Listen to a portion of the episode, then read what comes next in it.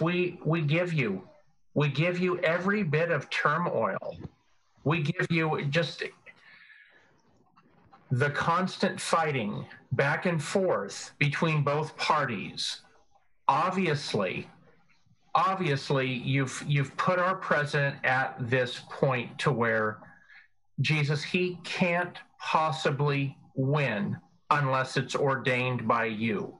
We have that much coming against us. So thank you. Thank you for the timeliness of the video right now. I do pray protection right now over our president. You know what? I I pray protection from even even for our very channel, even for the PSB channel, guys. It, so much of what we share is spiritually driven.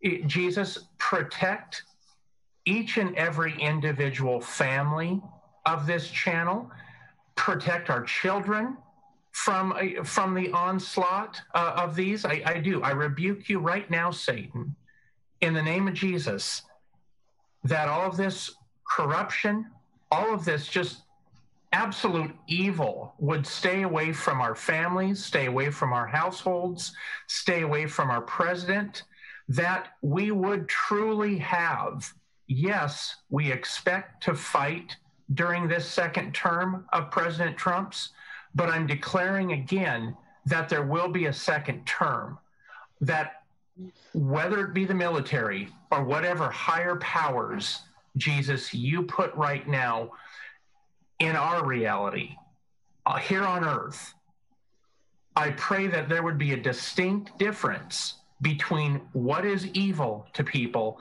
and what is of you, Jesus Christ.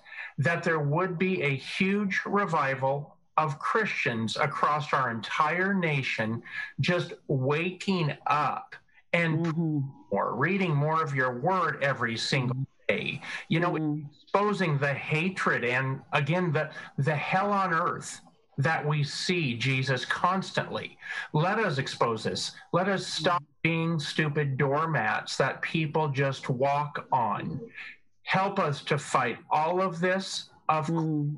prayer, Jesus Christ. Of course, reading more of your word.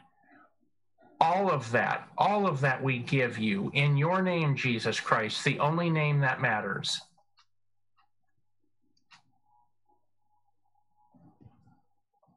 Go ahead, Bev. Father, we come to you because you are who you are. We come to you with praise.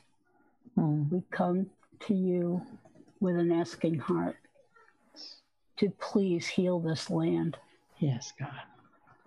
Father, we are standing here as an example to the whole world Mm. Lord, we want to do what is right by you. Mm. We want a country that stands on its principles and does not sell out. We want a country that is open minded but still stands on their principles. We want a country that is there for their people and does not sell out to others around. We want people in this country that love you and understand that this country was set up on your principles, and those principles are the best to follow. Lord, we pray that you will continue to bring leaders who understand mm. just what it takes to have integrity. It has been long lost on this country, and Lord, we need to see it shown so our children will actually know what it is. Lord, we pray for each and every child out there that's growing up. We pray that we will be able to show these children the right way to live, to show mm. them that there is a God, mm-hmm. that they do have rules. It is not a me, me, it is for us or you. Lord, be with us. Be with our government. Please, Lord, put your hand in the middle and shake that so hard that all of the crumbs that are nasty fall out. And that we may proclaim that this country is sovereign and this country is clean. We will not hurt our people, but we will also protect our people. We pray this in Jesus' name. Yahuwah, I come before you and I ask you, Melech Olam, King of the universe, King of the universe, King of all the courts in the universe, to set our nation right, to make us a holy nation before you. I ask you to inspire everyone who knows who you are under the sound of our voices, Lord. Inspire them. Inspire them. Compel them, Lord, to fall on their knees and faces before you. And right now, in the name of all those people, I just pray in proxy, Father, that we give you our lives 100%, holding nothing back, holding nothing back counsel us, guide us. You are the perfect counselor. You're never wrong. You have never been wrong. I mean, in the 40 years I've known you, you have never been wrong in my life. And I ask that anointed blessing on everyone who's listening to have the courage to trust in you and to put all those things that displease you aside, and that they will be able to walk in that blessing of knowing you so closely that you can keep them away from the curses that we showed in this video and keep them from stumbling, Father. And as a result, make them leaders in our communities, leaders in families, leaders in civic groups, leaders, Lord, who stand up and say, We're going to walk with God and this country is going to be restored. And so I commit this to you. And also, Father, I pray for Pam and Radix especially. I pray for their protection. Yes, I sense they need to be protected right now, Lord, physically, mentally, emotionally. Do not let anyone mess them up, Father. Just pray for strength and wisdom. And as they set the course wherever PSB is going ahead, Father, that you would give them clarity of mind yes, on Jesus. it. Give them the things they need, the anointed things they need to take each step in the perfect timing that you set before them. Yes. Father, we love them. We thank you for them. And we commit all these things to you in your name. Amen. Thank you. I know we went over a little bit. Sorry, guys, but kind of an important piece of business. Yep. Um, um, Radix, I'm so glad um, you did. Thank you so much. Love Thank you guys. You. Yeah. yeah.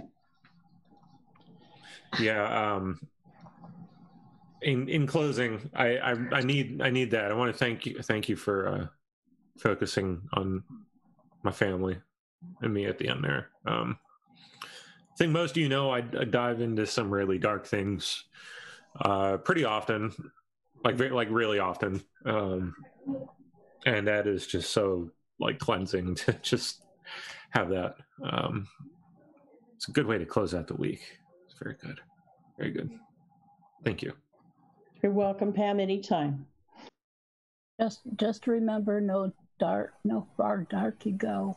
The Lord is always with you, and He will be your light. Oh, and I almost almost forgot. Uh, Pierce was mentioning the whole the, the gay pride thing, um, and I was thinking while he was talking about that. You, you know who just loved the gay stuff and, and uh, included gay sex in his stuff regularly? Aleister Crowley. Uh-huh. Love yeah, the gay true, sex. True, yep. true, true. Specifically as it relates to demons and like summoning demons and stuff. It's like, yeah. Yep. Yep. Yeah. Anything anything that rebels against God in God's face is used to uh, inspire people in the occult. It doesn't matter what it is. Mm-hmm. It really doesn't. They'll just take it to the beyond any limit we would consider. Yeah. There's so much in the music too, back from my era all the way up through now. Yeah. Oh yeah. Yeah. Mm-mm-mm. Anyway, I guess we'll leave it there. And okay. um, thank you, thank you guys again. We'll, so we'll say byes. Yeah. Bye, Radix. I see you there. Love you guys. Yeah, have a good show, guys. Okay. Bye bye now. Have a good night. I'll be listening. Okay. Thank See you. See y'all. Yeah. All right. Thanks, guys. Um, yeah, it's important to, I think, close out with a prayer and stuff. I always appreciate that. Um, let's see. I want to get the show prep pulled up. And yeah, what um, uh, he Pam just said, this is all part of the occult and their um, their focus on ritual transgression. Anything that transgresses uh, God and natural law, that's what they use in their disgusting rituals. Um, and uh, in their, it's in a way, it's like performance art. Um, that's one way to look at it. Marina Abramovich. Yeah. I'm um, not a Satanist. I'm just a performance artist. Right. Um, okay, so let's see. Um, honey, you going up? Yeah, come on. She's Okay. she's laying with the cat. Look at these two. All right, let me bring up the uh, show prep. Oh my word. Okay, so tonight's show, we're going to talk about a lot of things. we're going to cover um, this uh, this gentleman. He is a, uh Soviet defector, and he's a um, he uh, well he is a former uh, worked for the um, Wisconsin Health Department after defecting here. I think in the, it was in the 1990s, and he basically came out and said that COVID is part of like a communist plot. So I thought that was um, interesting, and I thought that was worth covering today. We're going to get into some of the things we didn't get to touch on the other day, but I wanted to, and that is the hacking of our nuclear arsenal. That is super important and should be the you know biggest story in the news right now. For some reason, it is not. Um, we're going to talk about uh, the latest um, statements Bill Barr has made about the um, Russia collusion investigation and uh, Durham's probe of that. And, um, you know, well, let's just say it's not, some of the things Bill Barr said are not very encouraging. Now, the other thing that I wanted to highlight was if you watch the full segment of uh, DNI Ratcliffe speaking to Catherine Herridge of CBS.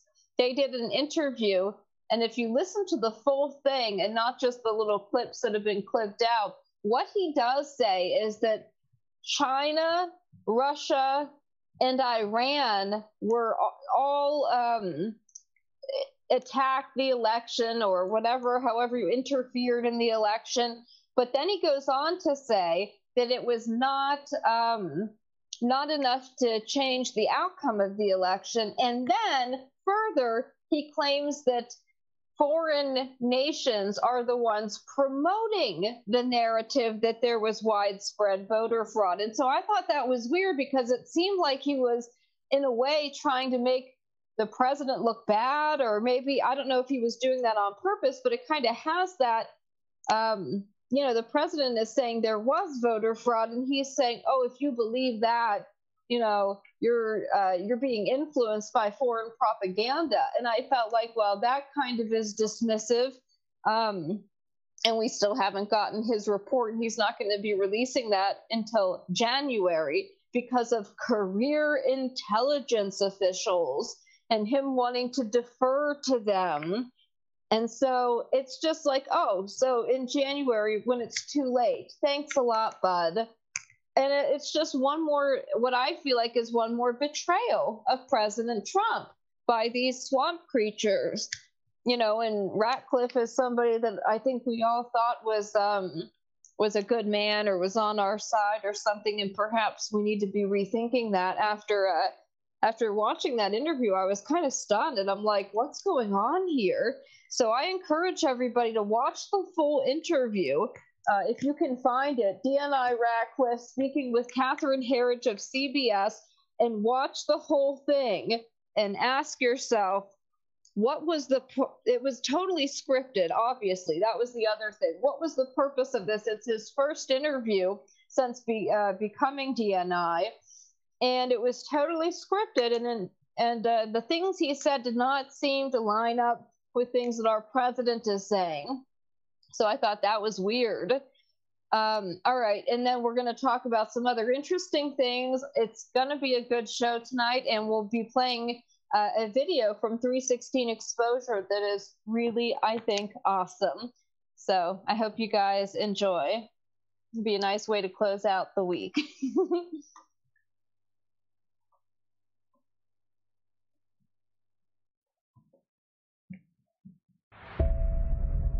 very word secrecy is repugnant in a free and open society.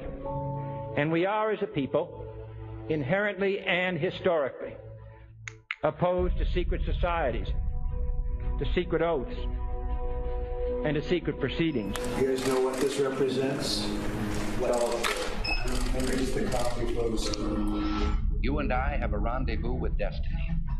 We'll preserve for our children this, the last best hope of man on earth, or we'll sentence them to take the last step into a thousand years of darkness. What's going, Mr. President? You'll find out. For we are opposed around the world by a monolithic and ruthless conspiracy. America is governed by Americans.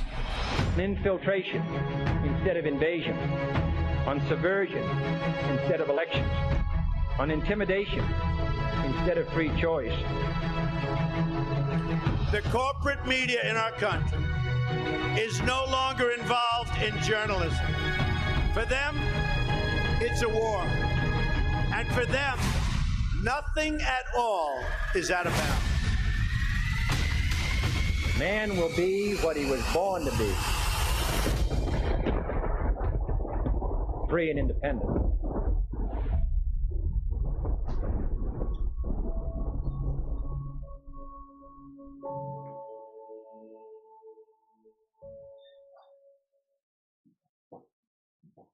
Amen to that.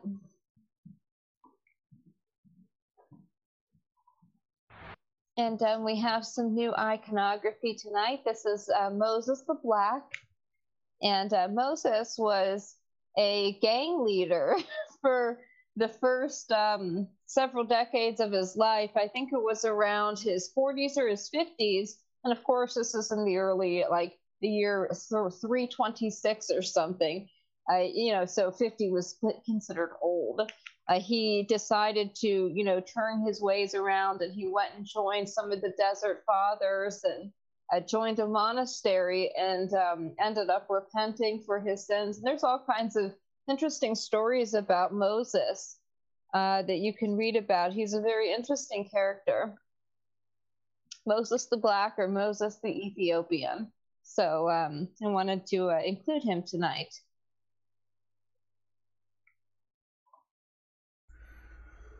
Psalm 40 to the chief musician, a psalm of David. I waited patiently for the Lord, and he inclined unto me and heard my cry. He brought me up also out of an horrible pit, out of the miry clay, and set my feet upon a rock, and established my goings. And he hath put a new song in my mouth, even praise unto our God. Many shall see it and fear, and shall trust in the Lord. Blessed is that man that maketh the Lord his trust, and respecteth not the proud, nor such as turn aside to lies. Many, O Lord my God, are thy wonderful works which thou hast done, and thy thoughts which are to usward. They cannot be reckoned up in order unto thee. If I would declare and speak of them, they are more than can be numbered. Sacrifice and offering thou didst not desire. Mine ears hast thou opened. Burnt offering and sin offering thou hast not required. Then said I, Lo, I come. In the volume of the book it is written of me. I delight to do thy will, O my God, yea, thy laws within my heart. I have preached righteousness in the great congregation. Lo, I have not refrained my lips.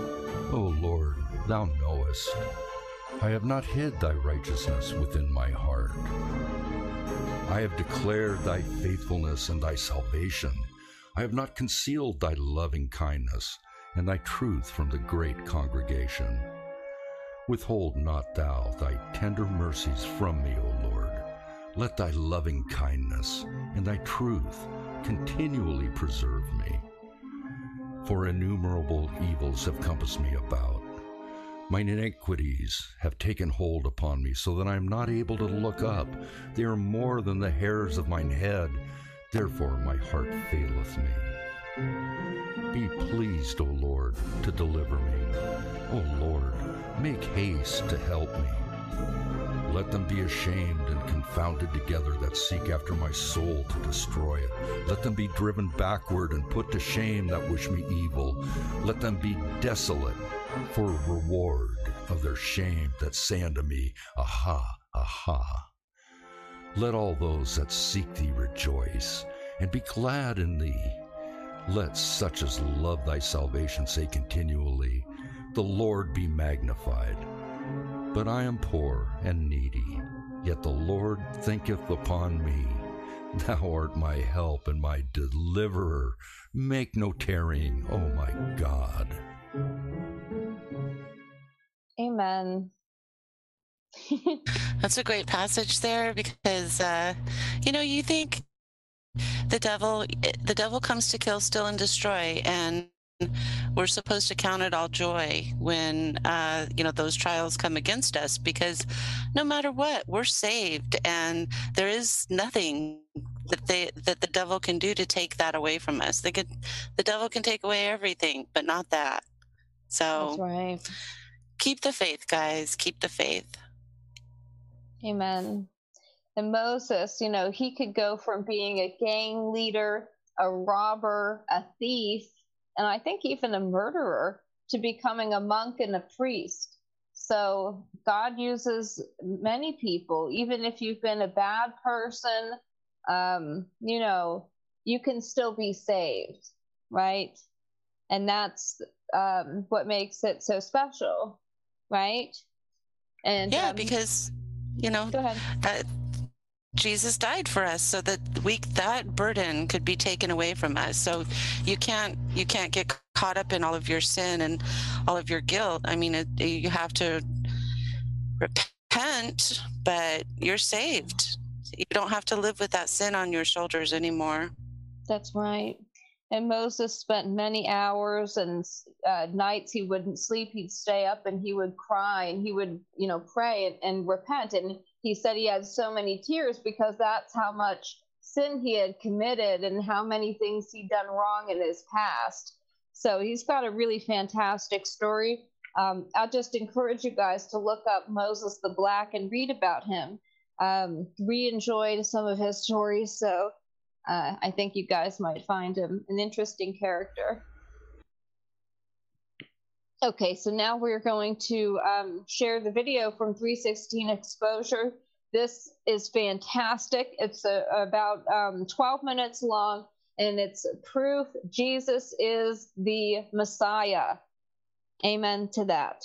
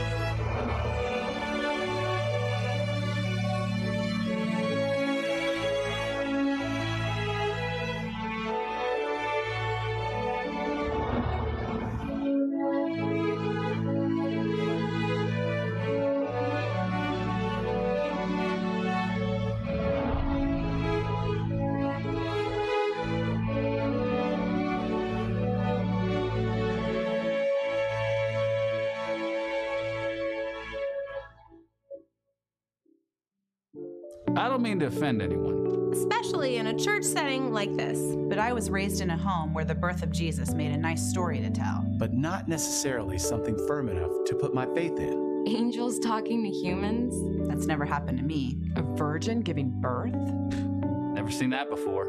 Three of the smartest men on the planet following a star? and then finding the savior of the world in a stable? Again, I'm not trying to offend anyone. I'm just saying, the Christmas story sounds a little bit far fetched. Is it really something firm enough to put my faith in? That is what you're asking me to do. Right?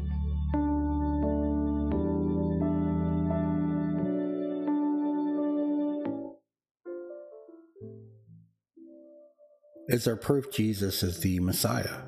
Does believing in him require blind faith? And no, in fact, it's the exact opposite. See, some people mock the idea of Jesus as Savior, calling it a fairy tale crutch for the weak. Mm, others claim Jesus is nothing more than a mythical figure, a superstition no different than Greek or Roman gods. Even worse, some people who do believe in Jesus say there's no evidence to prove it's true. You just have to accept it on faith. But is that really the case? Absolutely not. Uh, while faith is an essential element of following Jesus, Christian faith is much more like trust than a blind belief with no evidence. See Hebrews 11:1. There's plenty of evidence. Jesus is the Messiah, and some of the most convincing evidence is fulfilled prophecy. And as we approach Christmas, what better time to examine the prophecies fulfilled? When Jesus came, his followers thought he would conquer Israel's earthly enemies and establish an everlasting kingdom. And they were right. But they were wrong about the timing. First and foremost, Jesus came as a blood sacrifice to atone for the sins of the world. Had they known the following prophecies, perhaps they would have understood what Jesus meant when he said he would be killed and rise on the third day. Matthew 16:21 known as the prophecies of the suffering Messiah. And these events were foretold hundreds of years before the crucifixion. In fact, these prophecies are so detailed and specific, you might think they are New Testament verses about the arrest, trial, and crucifixion of Jesus. Uh, obviously, they're not. They prove beyond all doubt who the Messiah is. And let's go over a few of them. Uh, Jesus was betrayed by a friend. Uh, King David said a trusted friend would betray the Messiah. This would be a person so close they shared each other's food. Uh, Psalm 41 9. And this is exactly what happened to Jesus. A thousand years after David made this prophecy, Jesus dipped his bread in a bowl and handed it to Judas. John 13 21 through 30. And Judas took the bread and left to betray Jesus. Betrayed for 30 pieces of silver. When Judas betrayed Jesus, he did so for the exact sum of 30 pieces of silver on Matthew 26 14 through 15. 500 years earlier, the prophet Zechariah foretold this exact price. He said the Messiah would be betrayed for 30 pieces of silver, Zechariah 11:12. Thrown into the potter's field. At the same time, Zechariah revealed another amazing detail. He said the 30 pieces of silver would be thrown into the potter's field, Zechariah 11:13. See, in ancient times, the potter's field was a graveyard for unknown people. A people dug up clay to make pottery, and the leftover field was only useful as a burial ground. When Judas realized what he had done, he tried to give back the 30 pieces of silver. And when the religious leaders refused it, the leading priest used the money to buy potter's field for the burial of foreigners. Matthew 27 3 8. This decision fulfilled Zechariah's prophecy. Rejected. Hundreds of years before Jesus, Isaiah described the Messiah as despised and rejected, he said he would be a man familiar with the deepest sadness, and people would turn their backs on him. Isaiah 53 3. When Pilate presented Jesus to the people, he said, Here's your king. But the people demanded he be crucified. Crucify your king, Pilate asked. But the people said, We have no king but Caesar, John 19 14 through 15. They rejected Jesus as king. The leader of his day despised him. Yet Peter said, The stone rejected by the builders has become the cornerstone. Acts 4:11. Silent in front of his accusers. Isaiah said the Messiah would be silent when faced by his accusers, much like a sheep is silent before the shears. Isaiah 53:7. And Jesus fulfilled this prophecy too. The high priest Caiaphas asked Jesus, What do you have to say for yourself? How do you answer these charges? And Jesus was silent. Matthew 26, 62 through 63. Accused by false witnesses. King David said false witnesses would accuse and slander the Messiah, Psalm 35:11. He said they would claim we saw him do it with our own eyes, Psalm 35:21. And this also happened to Jesus. The religious leaders couldn't find any evidence against him, so false witnesses made up stories, Mark 14:56. Pierced hands and feet. King David said the Messiah's hands and feet would be pierced, Psalm 22:16. This also happened to Jesus. He was nailed to a cross, John 19, 17 through 18. A crucifixion required the Roman soldiers to drive nails through his hands and feet. And you have to keep in mind, when King David made his prophecy, this method of execution didn't exist. And nevertheless, the crucifixion of Jesus fulfilled this prophecy. And if you haven't already seen a past video, Jesus Suffering Crucifixion, a medical point of view, I encourage you to do so. Uh, given vinegar to drink. King David said the Messiah would be given poison for food or gall, and sour wine to quench his thirst, Psalm 69:21. And again, this happened to Jesus. While he was being crucified, the soldiers gave Jesus mixed wine with bitter gall. But when he tasted it, he refused to drink it, Matthew 27:34. Then someone filled a sponge with sour wine and held it up to Jesus on a stick so he could drink it, Mark 15:36. His clothes divided. King David said that others would cast out lots for the Messiah's clothes at his execution, Psalm 22, 17 through 18. And again, this also happened to Jesus. When the Roman soldiers crucified him, they divided his clothes among themselves. But his robe was a single garment, and they didn't want to tear it. So rather than tear it, they threw dice to see who would get it. Uh, John 19, 23 through 24. His side pierced. 500 years before the crucifixion, Zechariah said, The people of Israel will look upon the Messiah they have pierced and mourn for him as an only son. Zechariah chapter 12, verse 10. This happened to Jesus as well. And checking to make sure he was dead, one of the Roman soldiers pierced Jesus with a spear. John chapter 19, verse 34. Buried in a rich man's tomb. Hundreds of years before Jesus, Isaiah said the Messiah would be treated like a common criminal and buried in a rich man's tomb.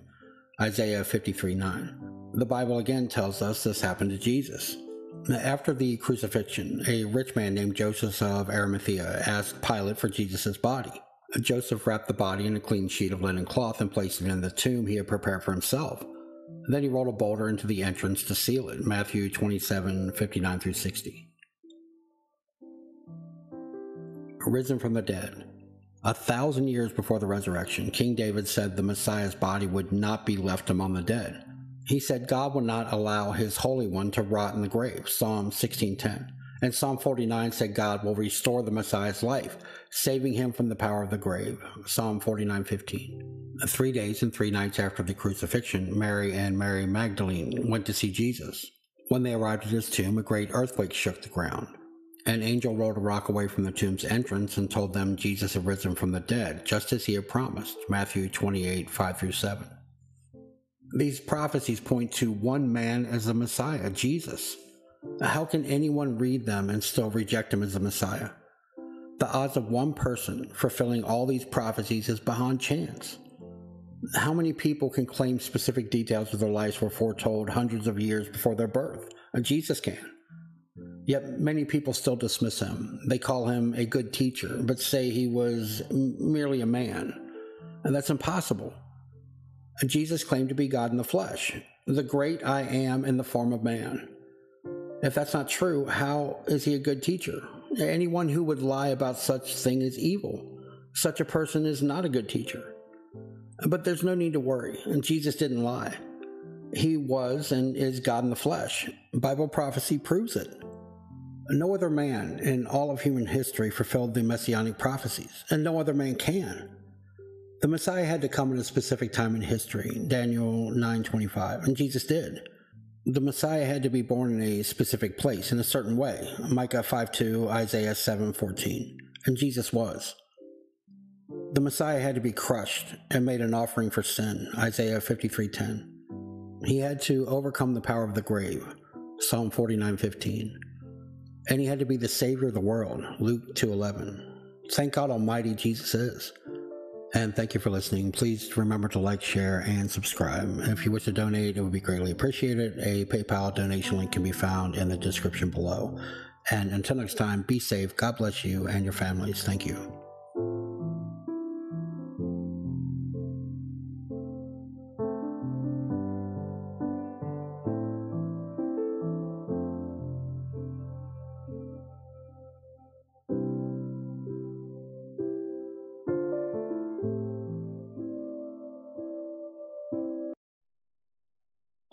Um, link for that I just dropped into live chat, and uh, I recommend if you have not watched it, the other video he talks about in there, um, the uh, medical uh, explanation of the um, crucifixion. That was really good.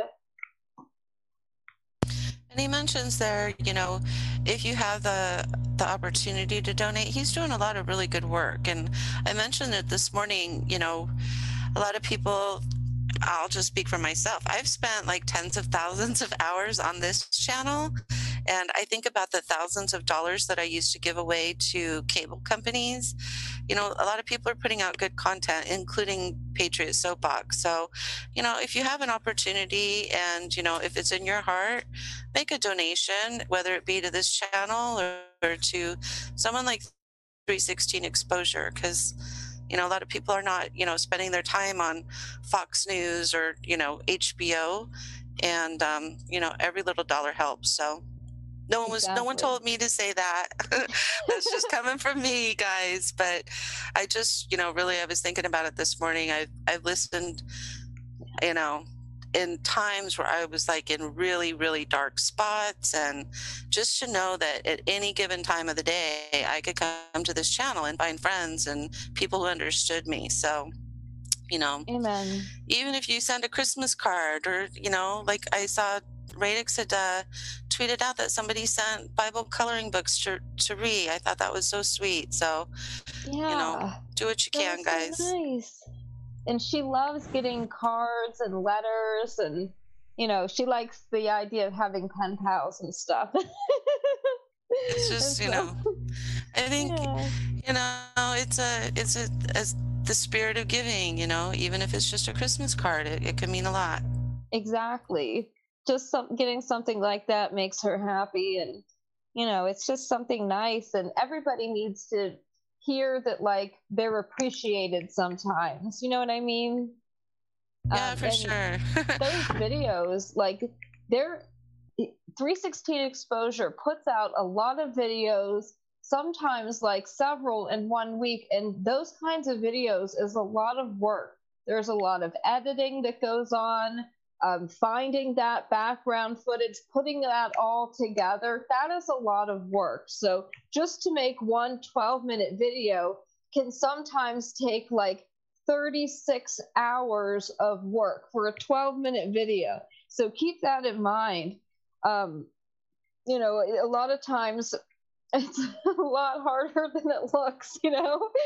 Um, okay, so uh, I want to cover this because I thought, oh, here we go. This um, comes from a task and purpose and uh, they're kind of calling out, you know, General Flynn and basically saying, "Oh, we're not going to get involved," and uh, there it's, you know, supposedly coming from somebody in the army or army leaders. I want to bring this up and cover it because a lot of times um, they are lying or like misconstruing things that are being said, and I didn't want people seeing this and going, "What is this about?" without covering it here. Um, so let me pull this up. Let's see. Oh, come on.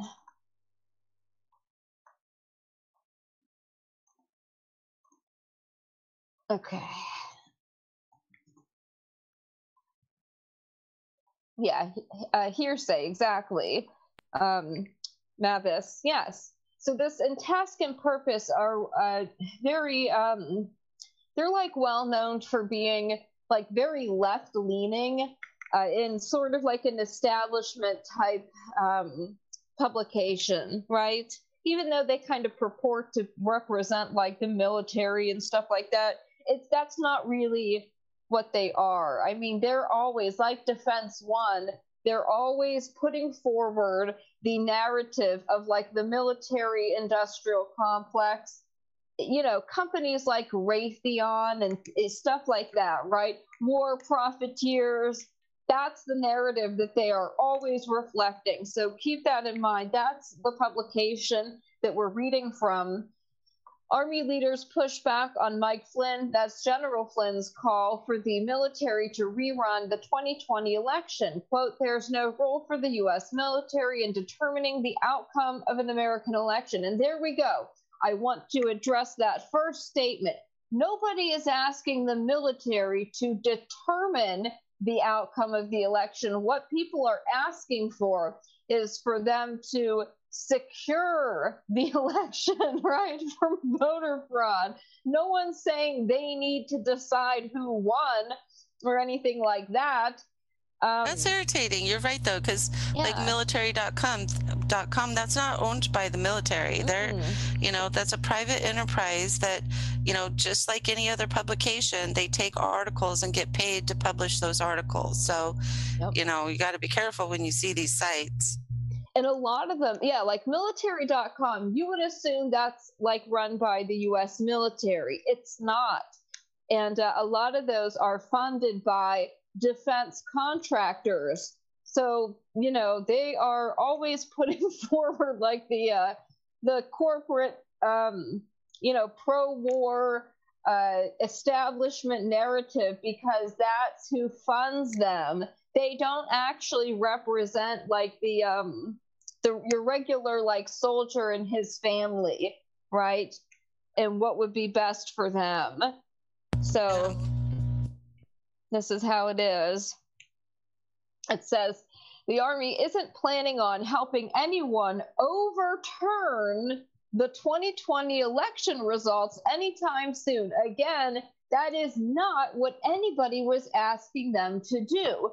We're simply requesting a fair process, a fair election. You cannot have this kind of voter fraud with zero confidence in the system. I think at, at most, what people are requesting is for the military to secure the ballots and conduct perhaps an audit, right? Or to make sure that if we do another election, that the uh, facilities are secure, right? That we have them there kind of monitoring. Well, this is the buzzword of the week is overturn. They're not trying to overturn anything, you know. Right. Um, this is more of that uh, that uh, psychological defeatist um, push. It's a it's a it's a little sliver that says, "Oh, we're you know," that just implies that it's over or that it that has been established and that we're trying to overdo overturn something. We're we're not. Exactly. We're, we're still trying to turn this. We're not overturning anything. Right. We're simply trying to figure out what happened what and to uh, separate legal votes from illegal votes. That is not um, trying to overturn a legitimate election. As far as we're concerned, there wasn't a legitimate election. And that, by the way, I think has been more than proven with all of the testimony we've heard, with the fact that we now learn that there was this major breach that had possibly been going on since March of this year into the systems that Dominion was using, right? Um, there's serious questions like, hey, this we're simply asking that this be properly investigated, that we have enough time to investigate it, or that we redo the election in a manner that will uh, make sure that that kind of thing doesn't happen again, that we're not using uh, compromised systems, right? Th- that is not unreasonable. That's actually following the dang Constitution. And I thought it was the military's job to uphold that Constitution and defend it. While that statement may seem obvious to most, it appears others might need a reminder. Namely, so by the way, this is a hit piece on the general, namely retired Army Lieutenant General Michael Flynn, President Trump's first national security advisor, and a noted conspiracy theorist. And they link to a PolitiFact um, article. Unbelievable how they're smearing a three star general in this publication. On December 17th, Flynn appeared on Newsmax, a far right news channel. How is Newsmax far right? This is absurd to declare that Trump, who lost the presidential election in November, again, they're making statements that you cannot verify right now factually to former Vice President Joe Biden could, quote, take military capabilities and place them in those swing states and basically rerun an election in each of those states. These people out there talking about martial law like it's something we've never done. Martial law has been instituted 64 times, Flynn said. Wow. So I'm not calling for that. He says he's not calling for martial law. He's saying we have a constitutional process to be followed where you would kind of have military capabilities, meaning some kind of either National Guard present at the swing states where there's been noted fraud, where uh, election um, uh, people that were there to like oversee things right on the GOP side, where they were pushed out, where they covered up the windows with cardboard freaking boxes, right? Where they pulled out suitcases after making everybody clear out pulled out suitcases filled with ballots where we heard testimony from a Dominion IT worker who saw them feeding ba- batches of 50 ballots into the machine some eight or nine times per batch. This is insane. It, what makes it really difficult is that, you know, elections are handled by the state. And then the problem, though, is that if the state is rogue and the state has broken the law, but the state certifies their election, it, it causes a conflict. And then, you know, the president is saying, you know, this was not a fair election. But if if if the state doesn't overturn it, then it is a constitutional crisis because you've got a rogue state that is not participating legally in a federal election. So, what alternative do you have? It, it is a constitutional crisis at that point. Yeah. You can either accept the results of the election, which I am not about to do, or you take other action, which is the legal route. And yep. when the legal route fails, then what? Exactly. You go to other methods. so they're just basically smearing General Flynn, smearing Newsmax, calling it far right. What a joke.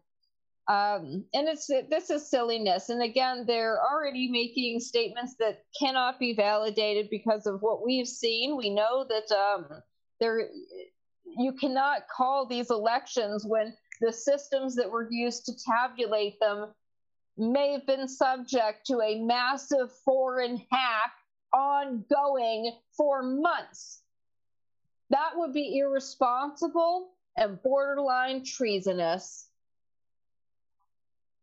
Despite Flynn's claim that the military could be dispatched to take part in rerunning the presidential election in certain states, senior military leaders say that's not going to happen.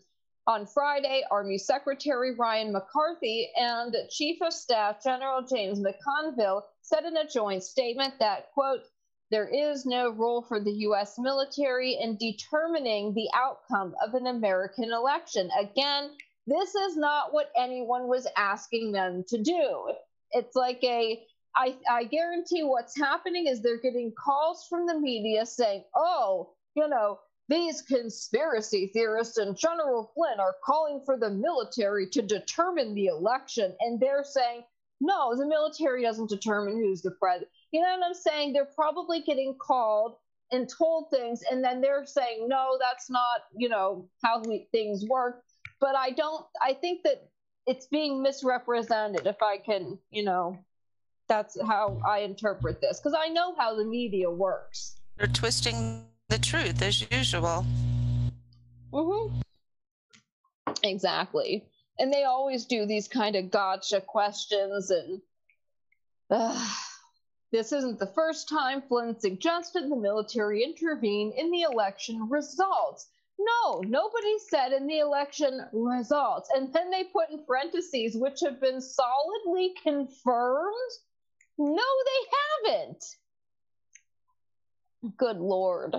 Uh, Flynn shared a press release which demanded Trump invoke limited martial law in order to allow the military to oversee a new free and fair federal election.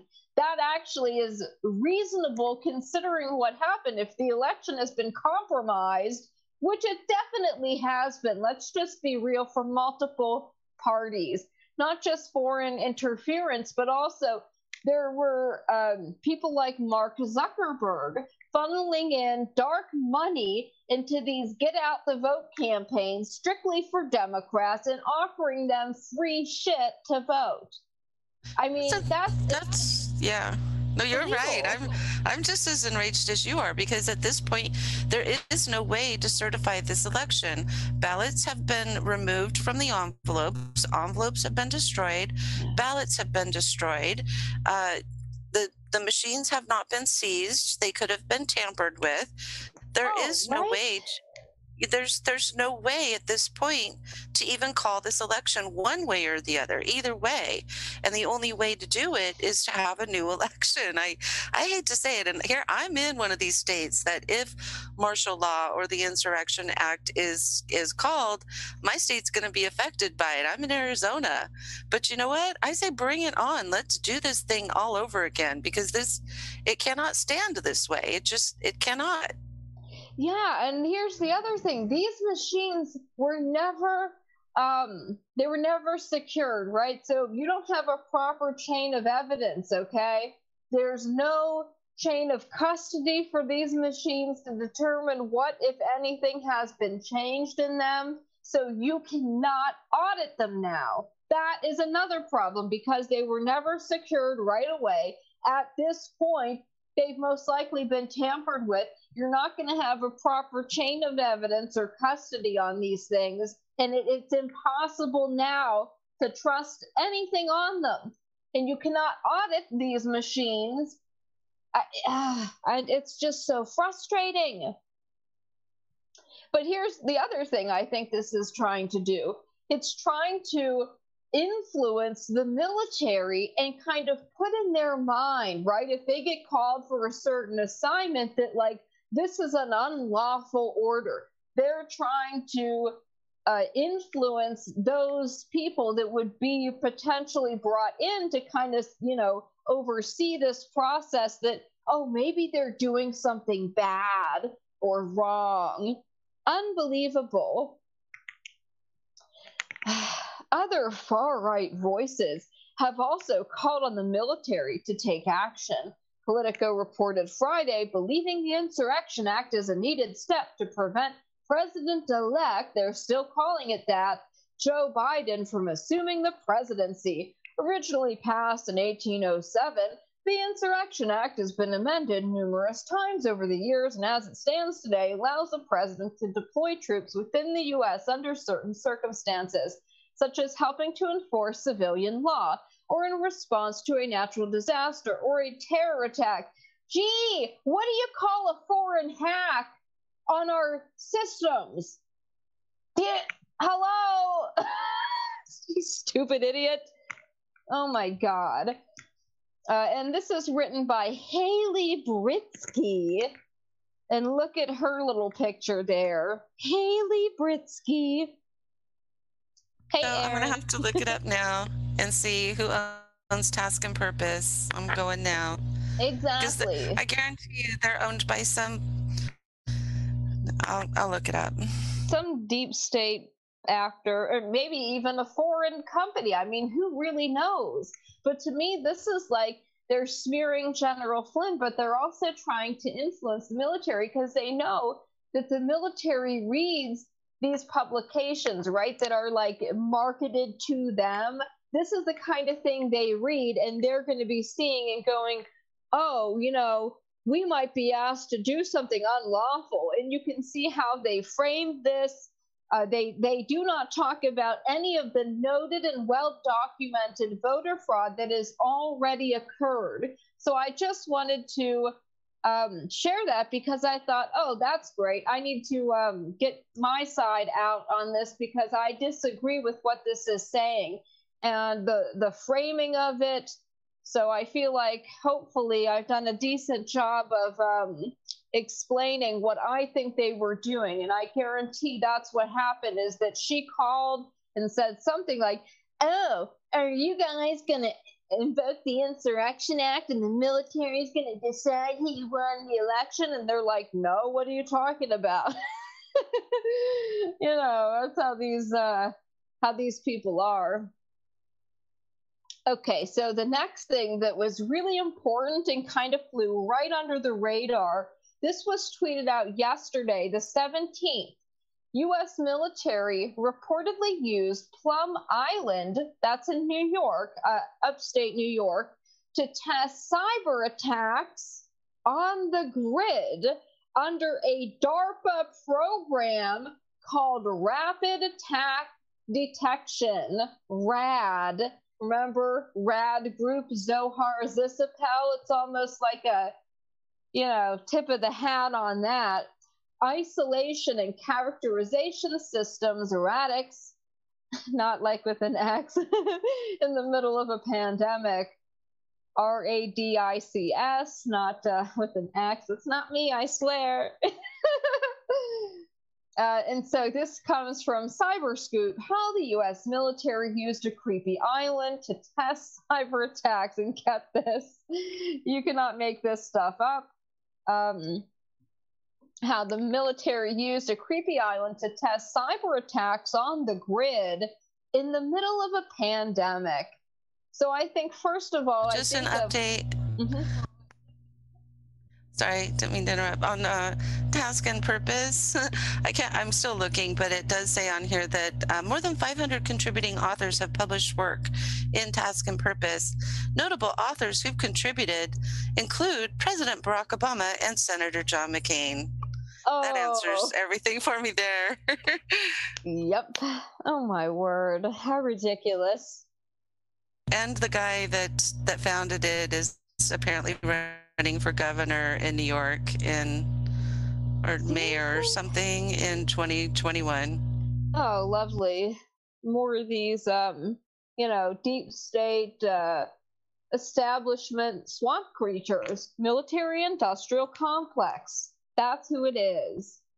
Um, and so we also have to keep in mind that they have uh, infiltrated basically every um, organization and totally corrupted them. The military is probably the last um, one standing, right? But it has been infiltrated to an extent. That's what the whole military industrial complex is, right?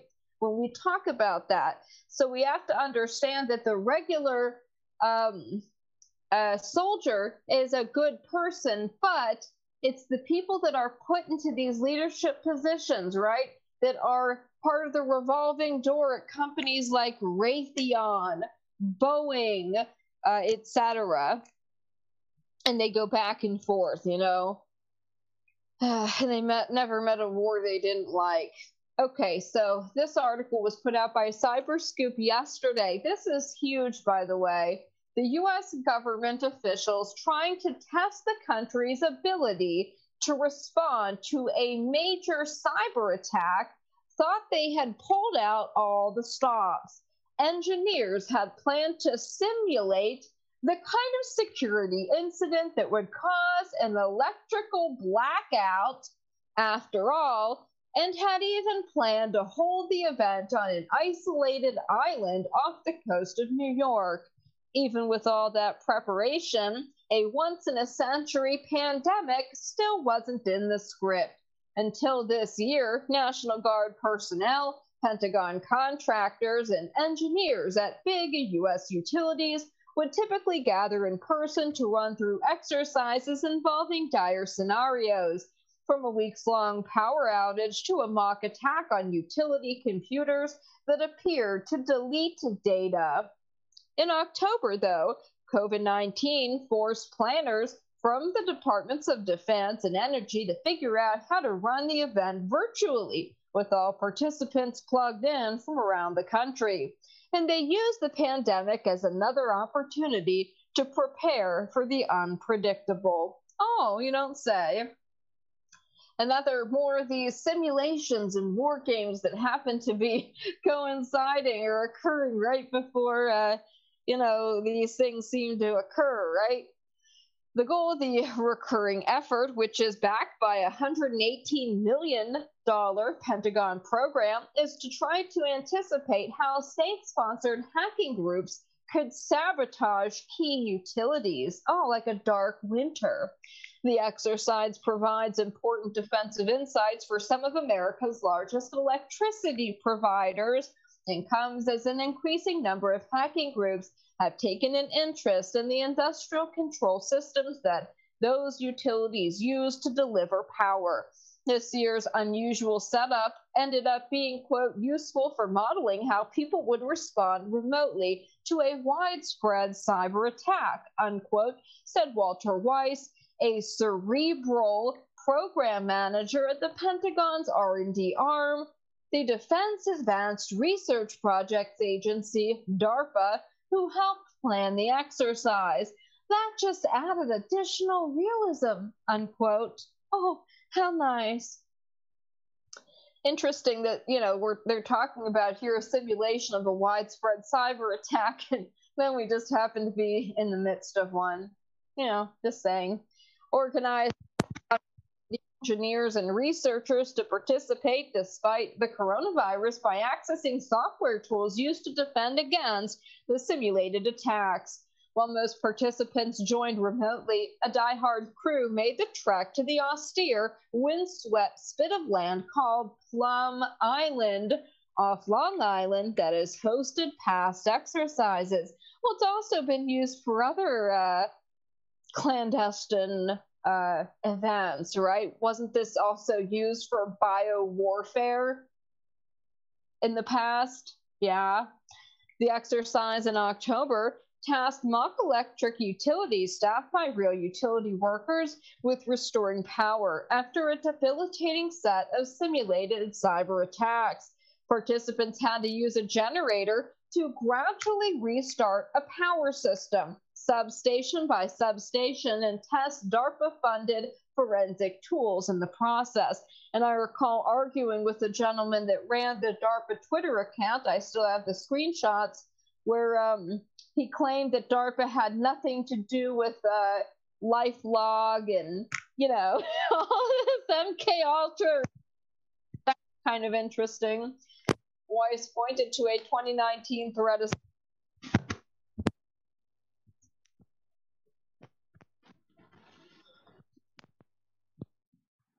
I think we might have.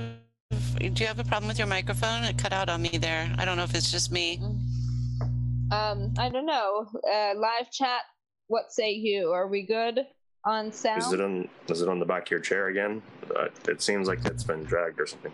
Uh, no, it's on my shirt, but let me make sure it's all plugged in. Okay, zero by zero. What? Uh, let's try this.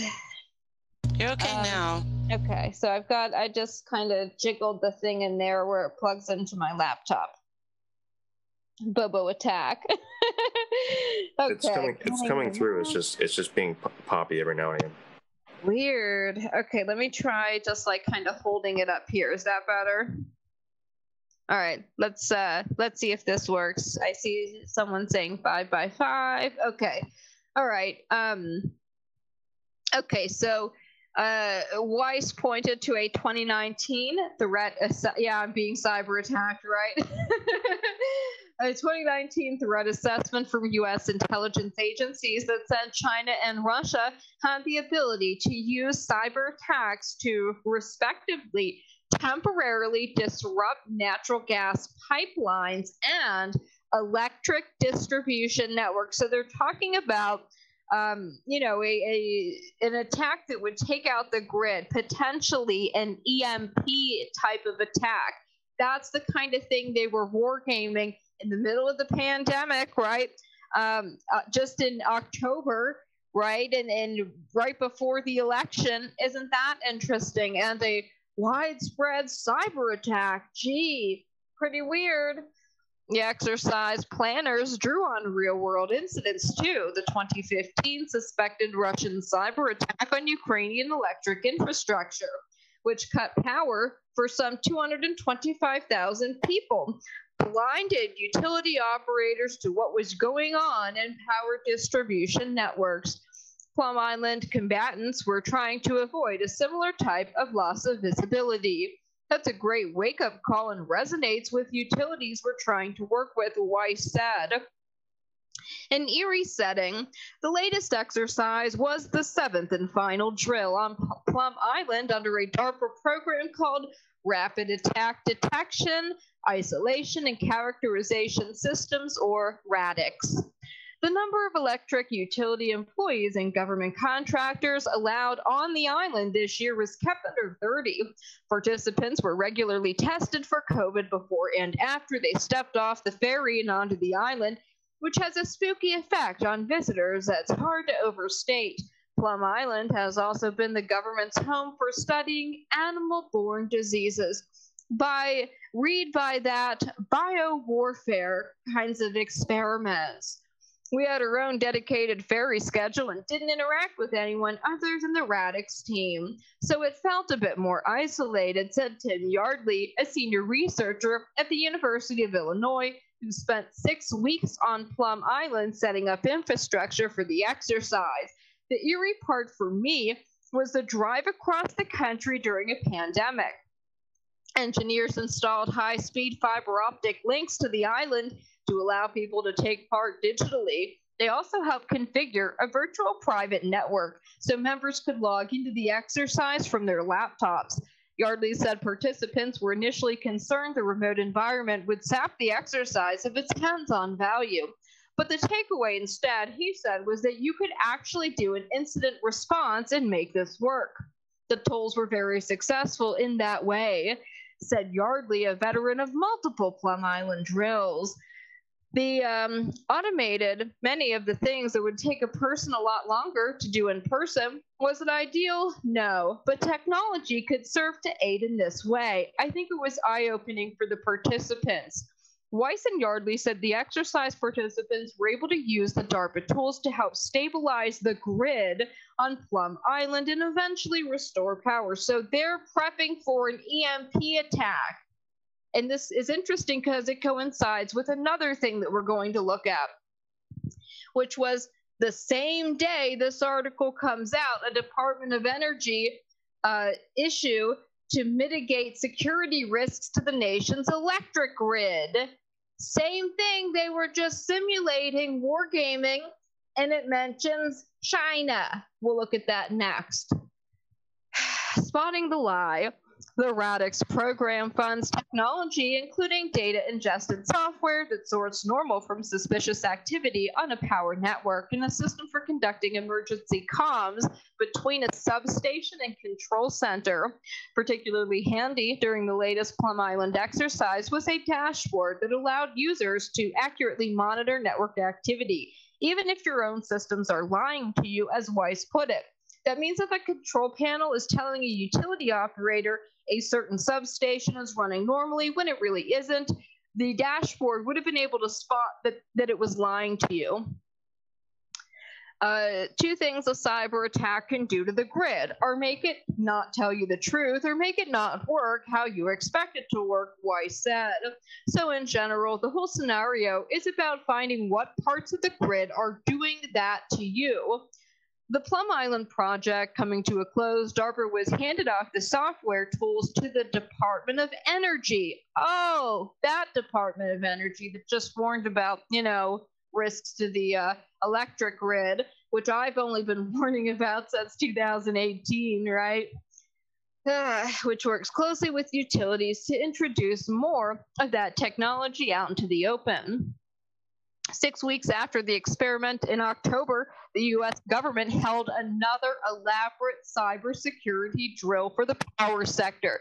The tabletop exercise, oh, another one, just like Event 201, right?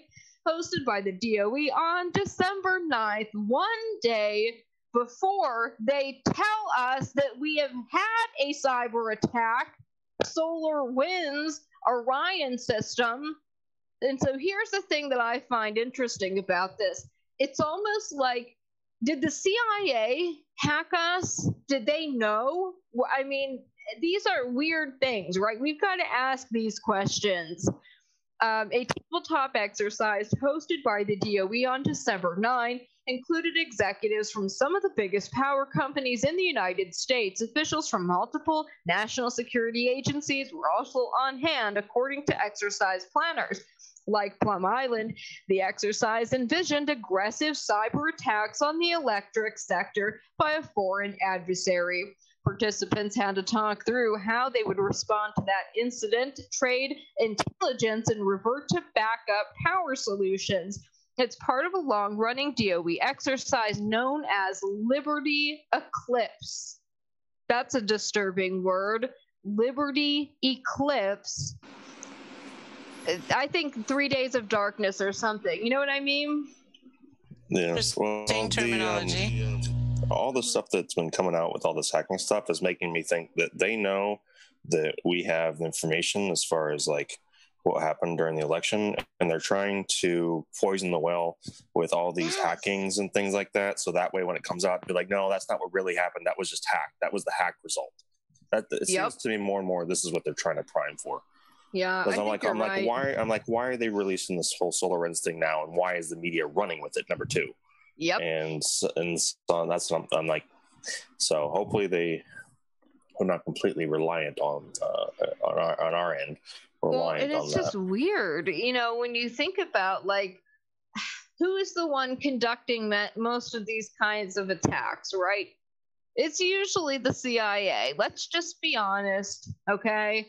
Or uh, it's Israel. They also have big hacking teams, so they're they work very closely with the CIA. I find that interesting, and it does seem like yeah, you know, they're gonna. What if a lot of this data gets wiped and they go, oh, it was the hack?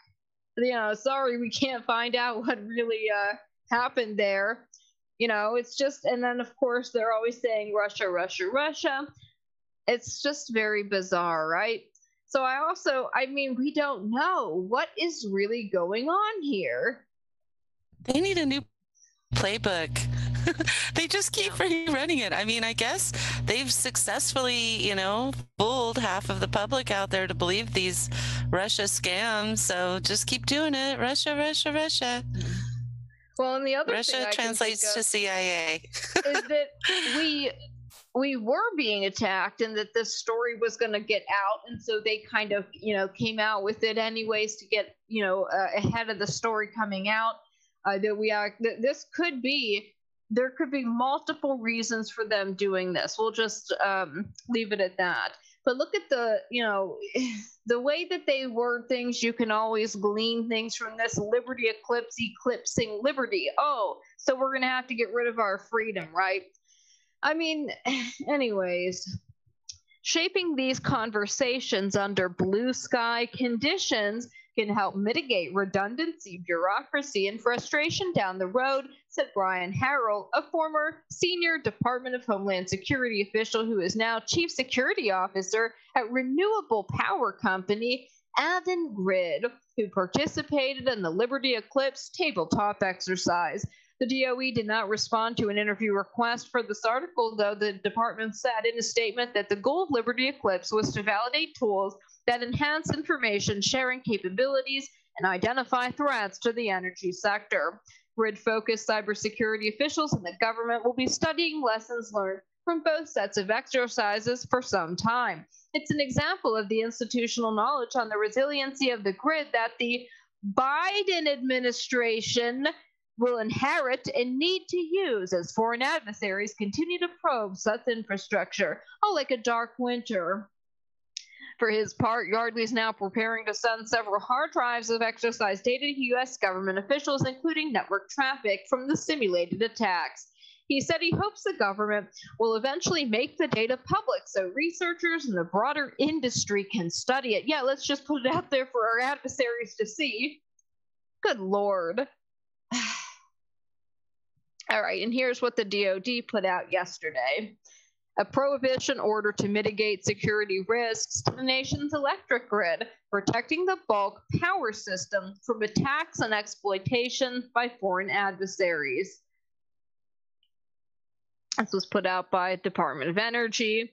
Today, the DOE Secretary of Energy Dan Brouillette issued a prohibition order designed to reduce the risk that entities associated with the People's Republic of China pose to the nation's bulk power systems. The order invokes the authority delegated to the Secretary by Executive Order 13920, securing the U.S. bulk power system, and takes effect January 16, 2021. The order prohibits utilities that supply critical defense facilities from procuring from the People's Republic of China, specifically BPS electric equipment that poses an undue risk to the BPS, the security or resilience of critical infrastructure, the economy, national security, or the safety and security of Americans. Why are our utility companies getting their parts from China? I mean, the same reason that every other industry is because it's cheaper. And uh, you know a lot of american companies aren't even making that stuff anymore.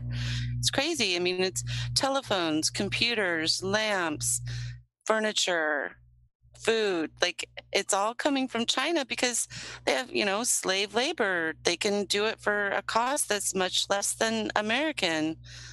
This is a good move. I don't know why they waited so long to even suggest this. It's kind of it's weird, right? Yeah. Lord.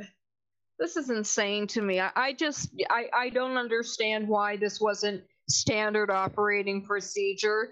I mean, oh my god. I just I can't even or I'm going to get mad. The Trump yeah. issued you know, Jesus. I mean, I just don't know what to say. And it really does, it's striking because if these parts are made by China and they contain some kind of chips in them or God only knows what, that could give them the ability to take down our power grid. And we've got Klaus Schwab talking about the next cyber pandemic and, you know, basically saying it would make uh, COVID look like a walk in the park. Okay. So this is disturbing on many levels. And we have Biden talking about the darkest winter or a dark winter. We had um, one of the CDC officials saying uh, the darkest winter in one of his hearings, and the media keeps bringing up dark winter. We know that was a simulation done in June of 2001, right before 9 11. That's how long they've planned for this stuff, and that's sort of what it seems like is going on here. And it almost seems like they're seizing power from the president and operating under continuity of government. The Trump issued executive order on May 1st, 2020, granted implementation authority to the Secretary of Energy. The prohibition order is exemplary to the department's commitment to pursuing a phased approach of implementation and provides compliance grace period of several weeks to minimize potential procurement and supply chain disruptions. I'm just stunned. I'm stunned that this is not normal operating procedure that this is something that you know it's i'm i just don't even know what to say. This should have been eh, the how things were going all along. How are these how is these this incompetence allowed in america? Incompetence. That's all i can say. Um okay so the next thing I want to bring up um, comes from Shem, and this is a uh, opinion piece that was put out in the Wall Street Journal today, speaking to Bill Barr.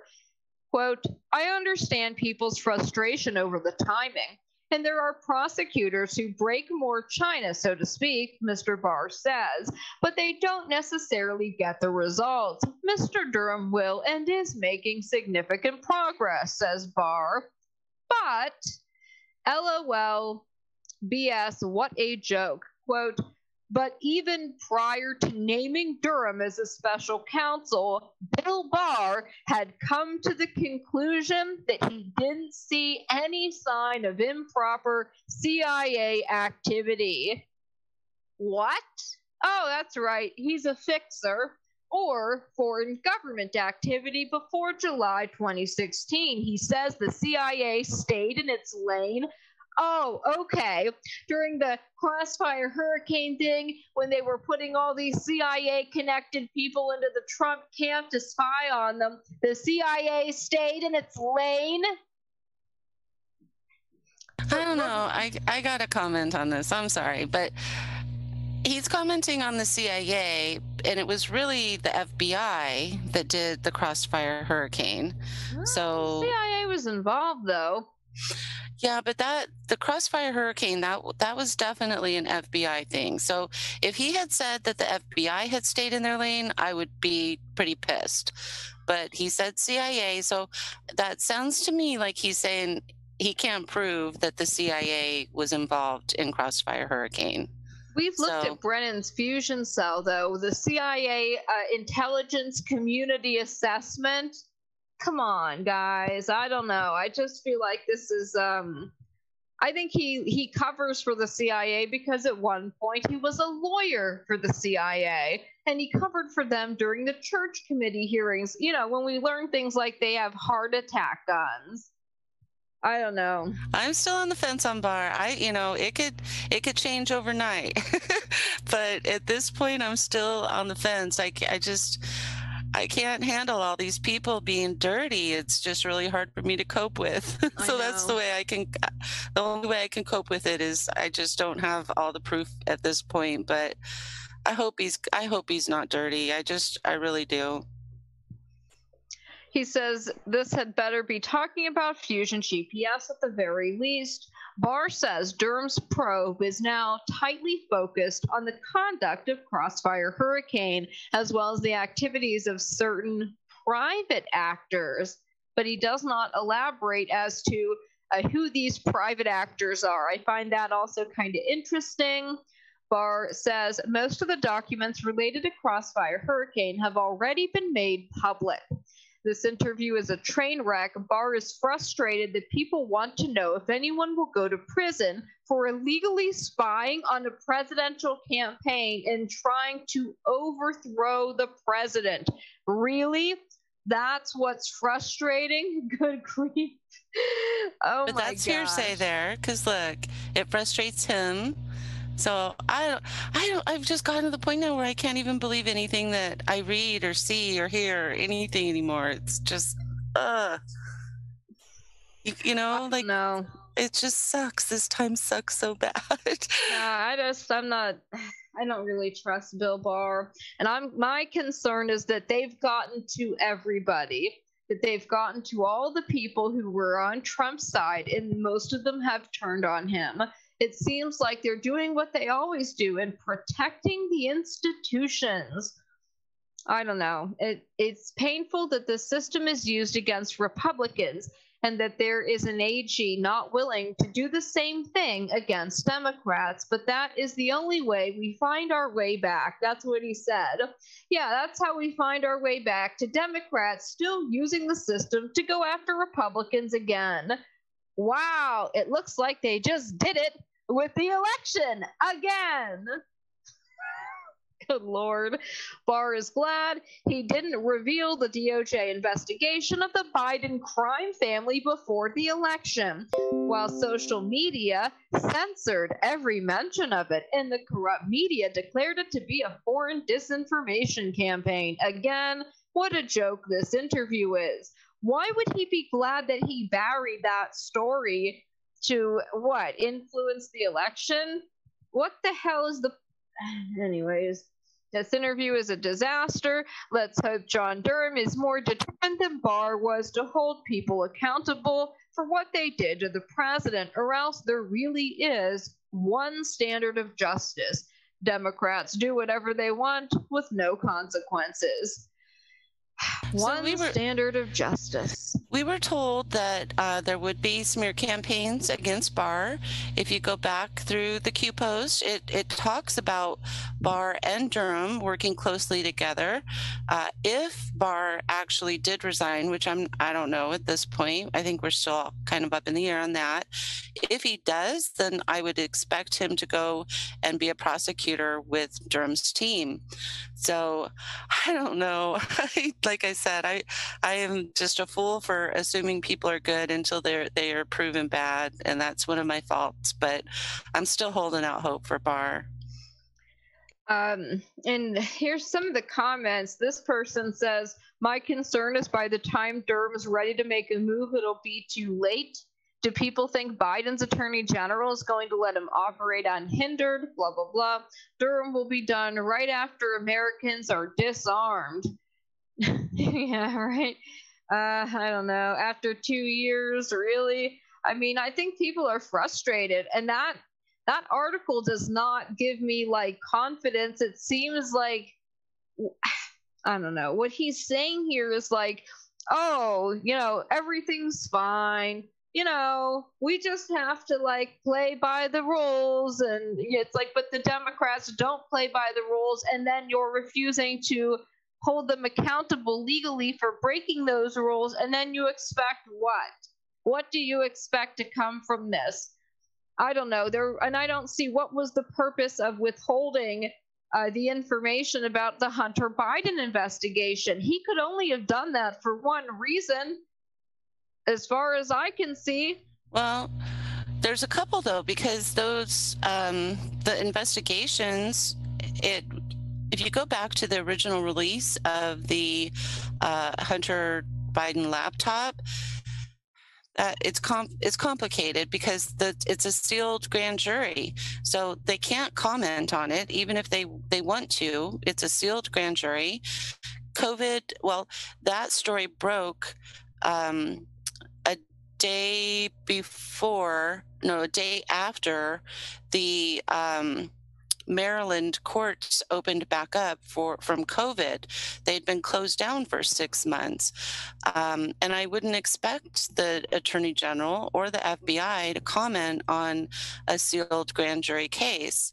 So, and and we don't know what that all links to. We have received inclinations of of what how dirty he is and his links to China and and all of that.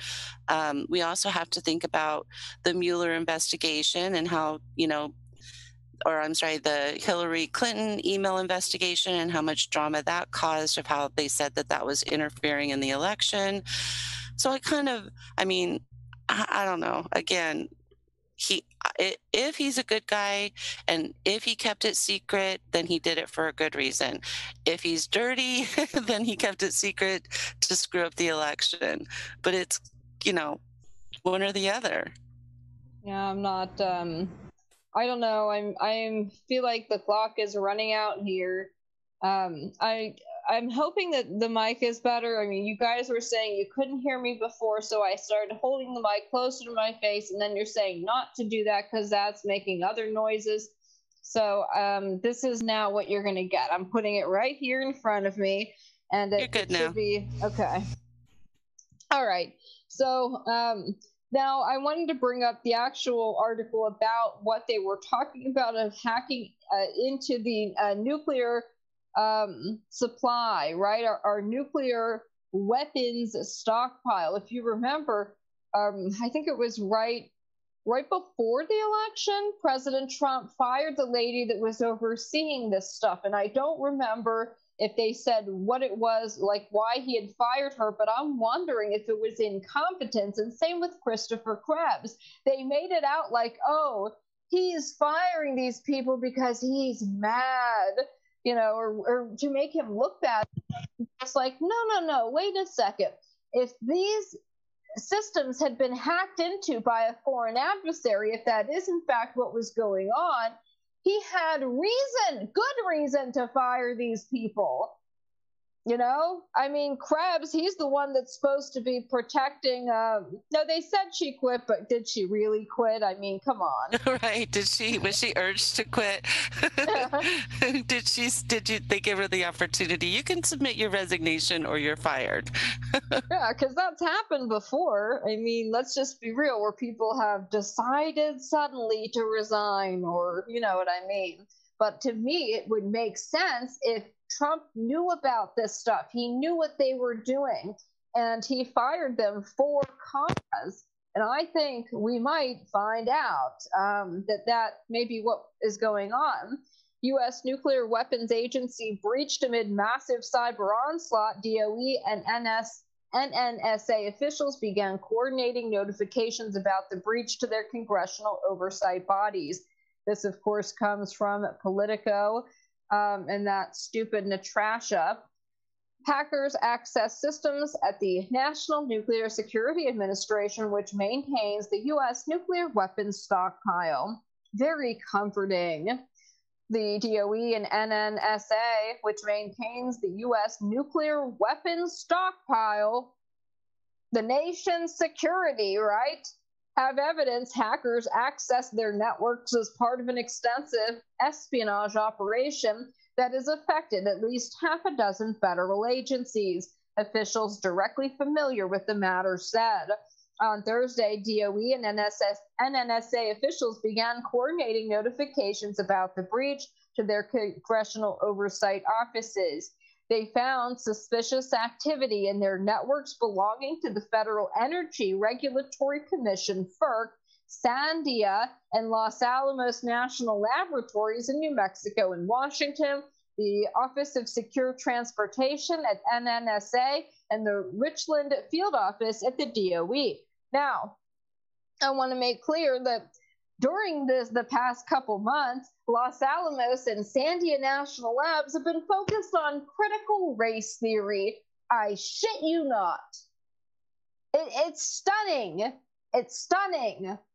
Critical race theory. Diversity hires. Meanwhile, they're just allowing our nuclear weapons arsenal to be hacked into by China. That's as scary as it gets. That's really as scary as it gets. Stuff. I mean, we covered the whistleblowers from the national labs that showed the disturbing kind of classes they were being forced to take. Uh, utterly ridiculous. And it's like, okay, this is what you fools are focused on while higher national security is at risk despite, by the way, the president's executive order against critical race theory. How stupid. What an embarrassment. What utter incompetence. And they're going to try to blame Trump for all this stuff and all of the shit that comes with it, all of the problems that come from it. They're going to try to blame it on him. No, not on my watch the hackers have been able to do more damage at FERC than the other agencies. Oh, that's good. And officials there have evidence of highly malicious activity, the officials said, but didn't elaborate. The official said that the CISA, Cyber and Infrastructure Security Agency, which has been helping to manage the federal response to the broad hacking campaign, indicated to FERC this week that CISA was overwhelmed and might not be able to allocate the necessary resources to respond to our weapons arsenal, our nuclear weapons arsenal. CISA is so overwhelmed after Christopher Krebs said we had the most secure election in the entire history of the country that he, I guess, wasn't paying attention. So now our nuclear weapons, our codes to the nuclear weapons are just out there now. Just out there. This Absurd. hack is still ongoing, by the way. They're still in our systems right now. Shall we play a game? Hmm. DOE will therefore be allocating extra resources to FERC to help investigate the hack even though FERC is a semi autonomous agency, the official said. Several top officials, including its former director, Christopher Krebs, have been pushed out by the Trump administration or resigned in recent weeks. Gee, I wonder why you might fire them. Federal investigators have been combing through networks in recent days to determine what hackers had been able to access and or steal, and officials at DOE still don't know whether the attackers were able to access anything. They've got no fucking clue what's been going on. How embarrassing. How how long has it been? Maybe since March? They've been in almost an entire year and you're focused on critical race theory and have no clue how compromised our nuclear weapons arsenal is. They note the investigation is ongoing and they may not know the full extent of the damage for weeks. Shameful. What an embarrassment. Shaylyn Hynes, a DOE spokesperson, said an ongoing investigation into the hack has found perpetrators did not get into critical defense systems. At this point, the investigation has found malware has been isolated to business networks only and has not impacted the mission essential national security functions of the department, including the NNSA. When DOE identified vulnerable software, immediate action was taken to mitigate the risk. Oh, when they found out about it, when they identified it. Oh my God. And you know, if they did compromise critical defense systems, it's not like they tell us anyways. So who really knows? The attack on DOE is the clearest sign yet. The hackers were able to access the networks belonging to a core part of the U.S. national security enterprise. The hackers are believed to have gained access to the federal agency's networks by compromising the software company SolarWinds, which sells IT management products to hundreds of government and private sector clients. DOE officials were planning on Thursday to notify the House and Senate Energy Committees, House and Senate Energy and Water Development Subcommittees, House and Senate Armed Services Committees, and New Mexico and Washington state delegations of the breach. CISA, the FBI, and the ODNI acknowledged the ongoing cybersecurity campaign ongoing in a joint statement released on Wednesday, saying they had only become aware of the incident in recent days. This is a developing situation, and we'll continue to work to understand the full extent of this campaign. Now, they're claiming it has all the hallmarks of Russia's intelligence services. Oh, really? Because the DOE just said they were concerned about the People's Republic of China. How utterly absurd. There's a, a, there's a couple things to this. So I I I have the same fear and frustration that you have as you read through this. It's absolutely terrifying to think that the enemy could have access to nuclear codes, nuclear weapons. Um, the first thing that I thought of, though, is you know, uh, you know, shall we play a game? That is exactly from the movie War Games, which is exactly about a kid or you know people hacking into the nuclear system and uh, I have to assume, because again, I always look at things from the bright side, um, that they were prepared for this in some way. Um, we also have QPost 520, which um, talks about the missile that was launched, talks about DEF CON, and we get in brackets again direct pre knowledge, and we get again, again in brackets warning alert. So I feel like they I feel like this has been prepared for and I, I know it's putting a lot of faith in my president and my military and I know that uh, you know I might sound a little bit foolish in doing so but I I feel like this is we were prepared for it CISA and all of these other fools have just, like you said, shown their incompetence. And I'm just or praying. Complicity. That, or complicity, right?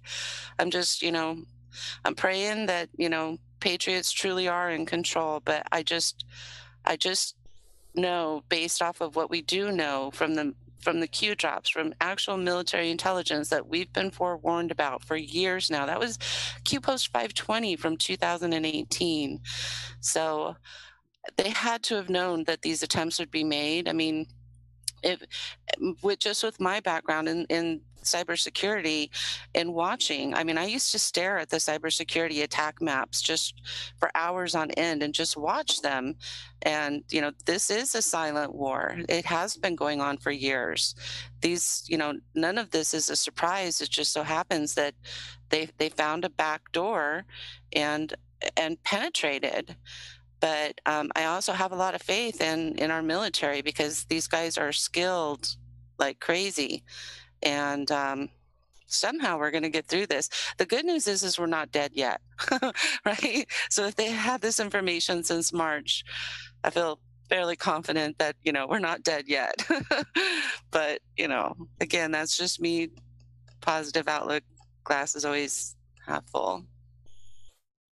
It is disturbing nonetheless, um, whatever this means. And they do note that the FERC um, it doesn't directly manage power flows, but stores sensitive data on the grid that could be used to identify the most disruptive locations for future attacks. And so when they talk about the cyber pandemic, Klaus Schwab, and uh, you know the DOE issues a statement about the grid, risk of EMP. They're doing simulations on Plum Island for this exact thing all at the same time, it's it's getting a little suspicious. You know, it's a little bit weird. I don't know yeah. what that means, um, but something strange is going on. We'll say that. you know, to say yeah. the least. We also, um, somebody, hello, goodbye, makes a good point. Um, reminds us that Q said the news is fake, the war is real.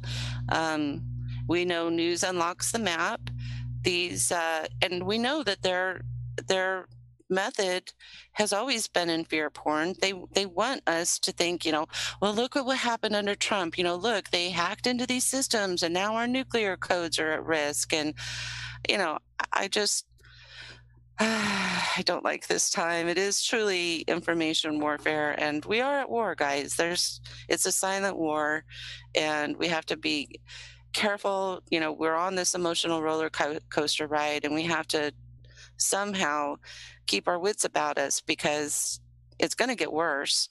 Um, the good news is is that you know by January 20th, it, has got to be resolved or at least in the works. So hopefully that's yeah. all we can count on, you know, is the next 30 days. Cause I don't know how much longer I can stand it. I, I am, you know, I'm one of those people that are on the roller coaster ride with white knuckles holding on for dear life while some people can throw their arms up and scream.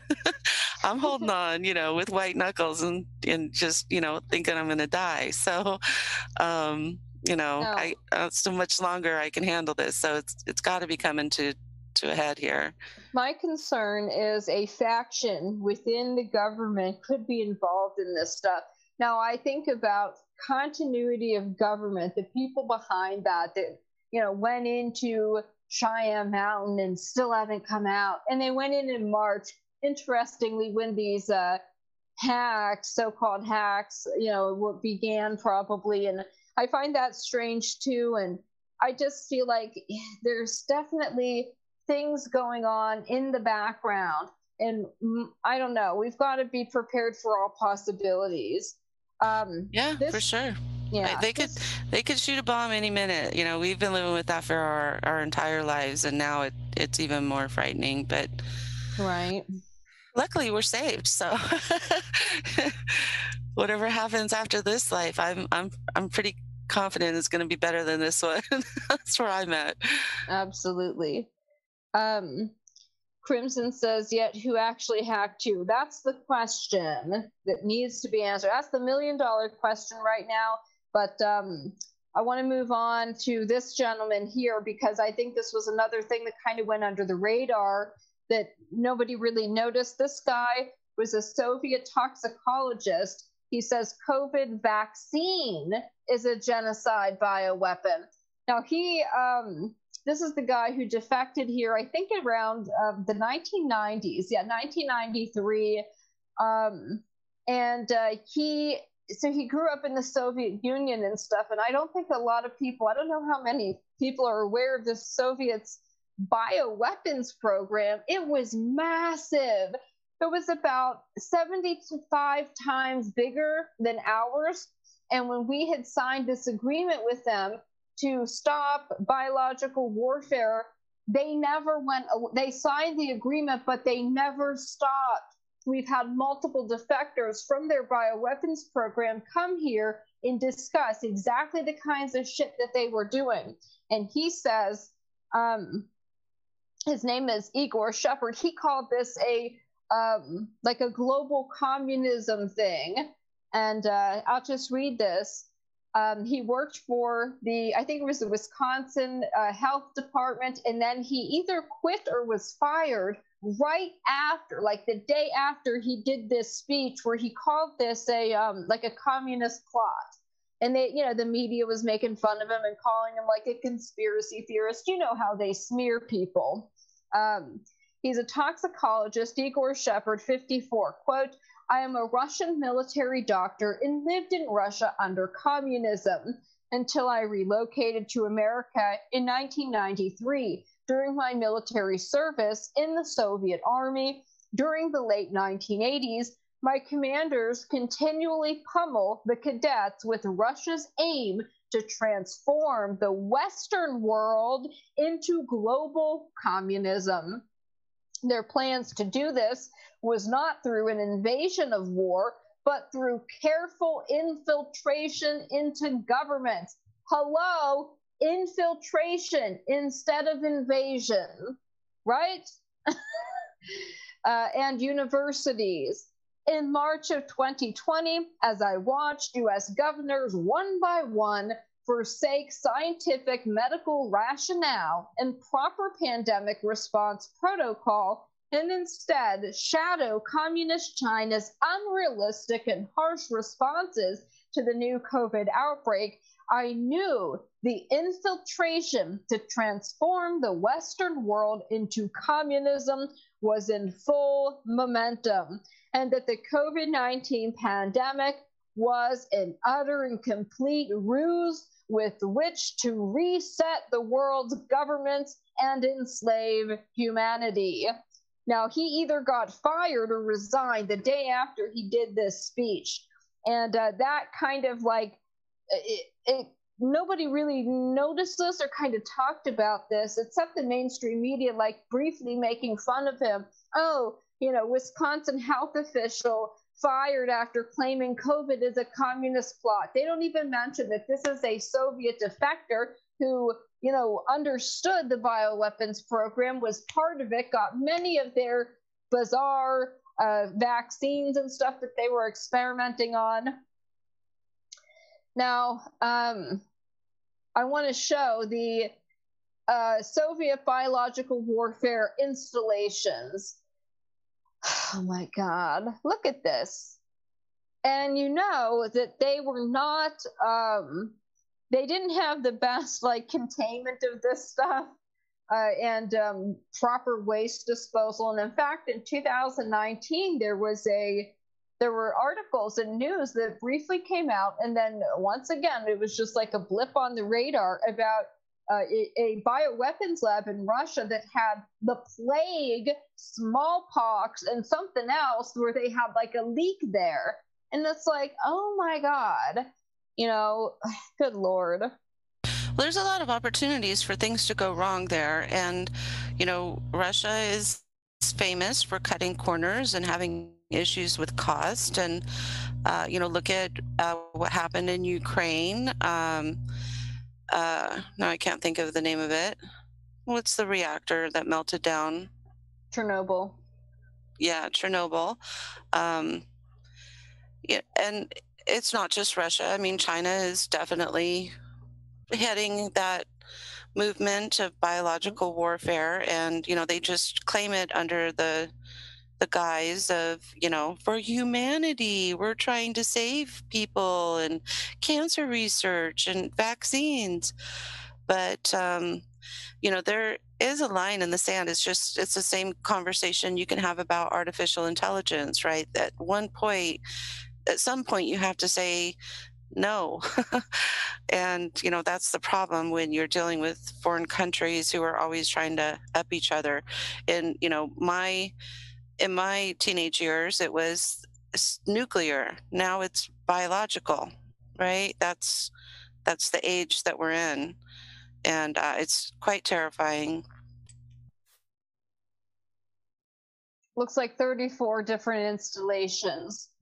Absolutely insane. And they're right on the border with China in some cases, or they were right by Iran, Turkey, Poland, Romania. Um, so I just wanted to share that so people understand they had a massive bio warfare program um, that I don't think the other thing is the Soviet Union never fell. That's the program called Perestroika Deception, which we covered that whole story was to convince people that oh like satan right? Like the, the greatest trick he played is convincing people he doesn't exist? Same thing with the soviet union. They've convinced people that they weren't a threat that they were weak when in fact they were strong just like sun tzu.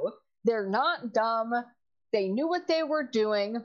And so you know, I encourage people to keep that in mind.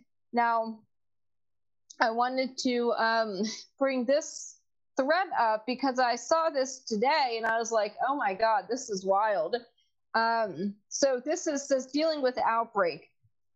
April 2nd, 1979, Sverdlovsk, USSR. The first reports emerged in October 1979 by way of a Russian language newspaper in Frankfurt, West Germany, that was close to the Soviet emigre community, which ran a brief report lacking any details about a major germ accident leading to deaths estimated in the thousands taking place in Russia. New details emerged in this same paper in the early 1980 with reports of an explosion at April 1979 at a secret military installation near Sverdlovsk that released a large amount of anthrax spores into the air. So you can see a picture there of um. This is the area where the anthrax came out into the air. Again, with a thousand people estimated dead from the disease. There were reports that the area had been placed under Soviet military control with decontamination efforts implemented. Of course, this is when the Iron Curtain was still up. The story gained attention as British and West German newspapers ran stories on the catastrophe. As these reports emerged, U.S. intelligence began to look more carefully at satellite imagery and signals intercepts from the spring of 1979 and found possibly corroborative signs of a serious accident, such as roadblocks and decontamination trucks around Compound 19, a military installation in Sverdlovsk. Just show you some pictures here as well as a visit by Soviet Defense Minister Ustinov to the city. The anthrax explanation also seemed plausible given the past history of US and Soviet efforts to develop the deadly microbe into a biological weapon. The Sverdlovsk anthrax leak is an incident when spores of anthrax were accidentally released from a military facility in the city of Sverdlovsk, formerly and now again Yekaterinburg, 450 kilometers east of Moscow on April 2nd, 1979. This accident is sometimes called biological Chernobyl.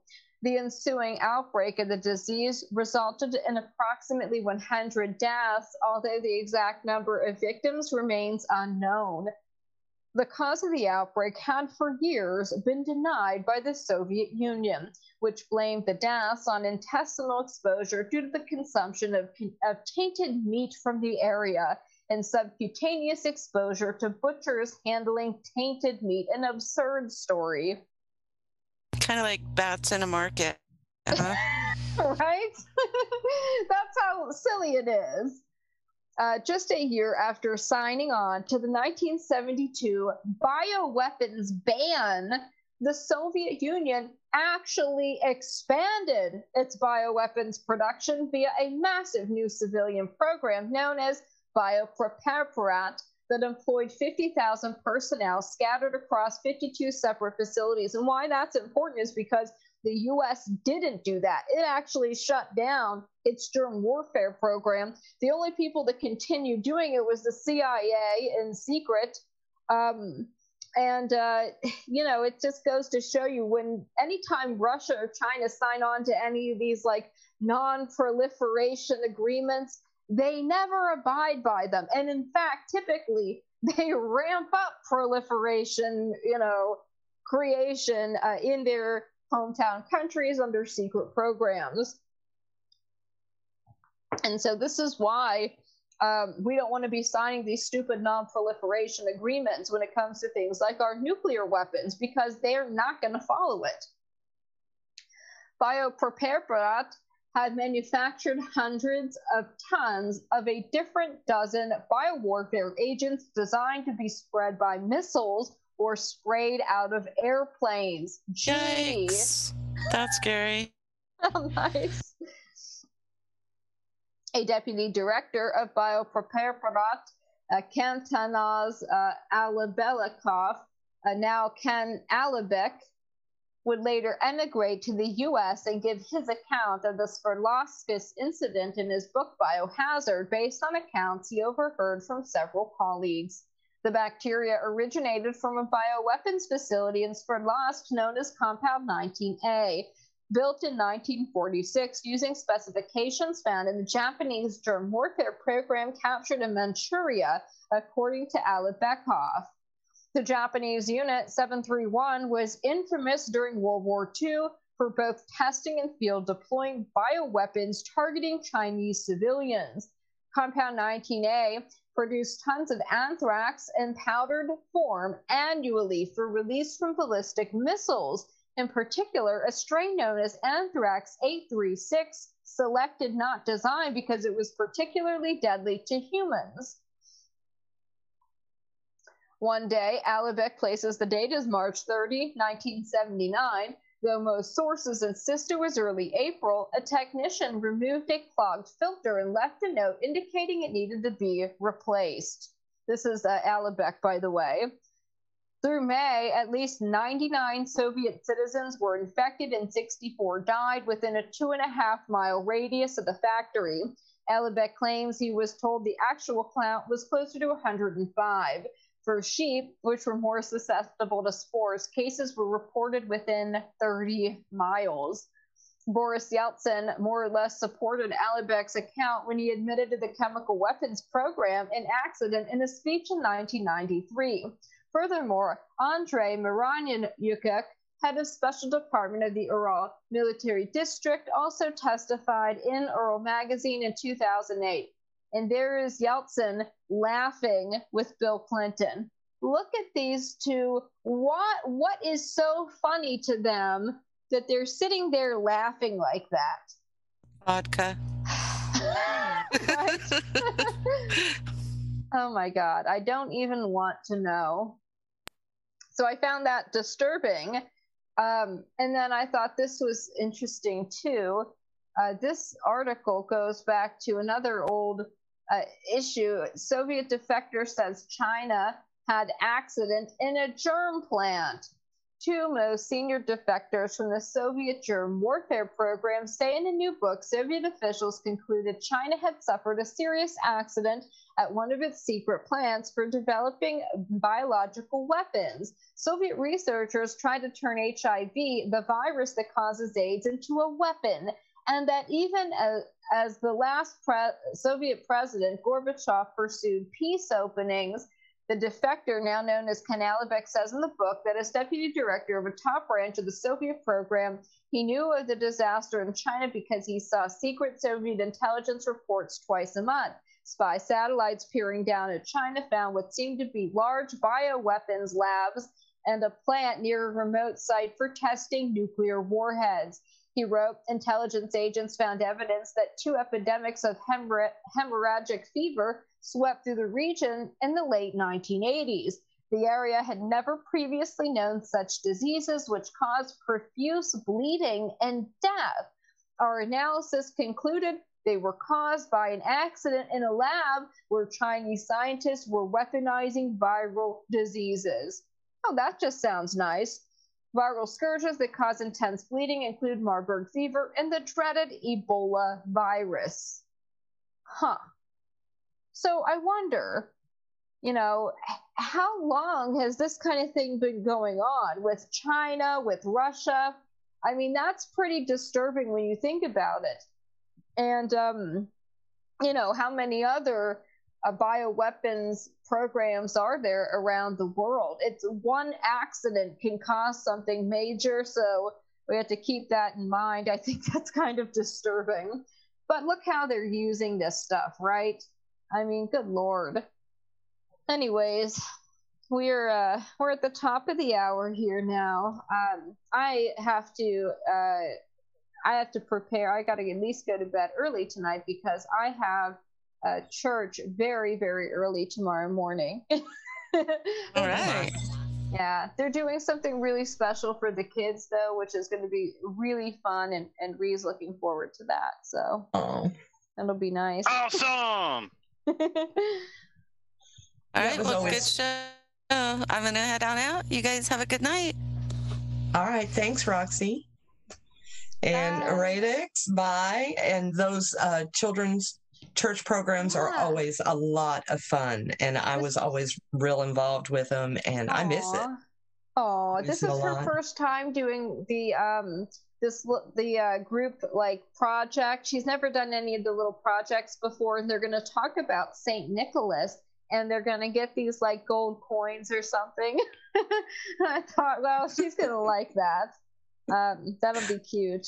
Aw. Okay. Yeah. Well, you have a good night. Get get some good rest. I know. I got to make sure I get my her clothes picked out for tomorrow and mine, and uh, that I get to bed at a decent hour. Yeah. I gotta be up like at seven to Oh get my. there on time. Yeah, that's pretty early. Oh, those were the days.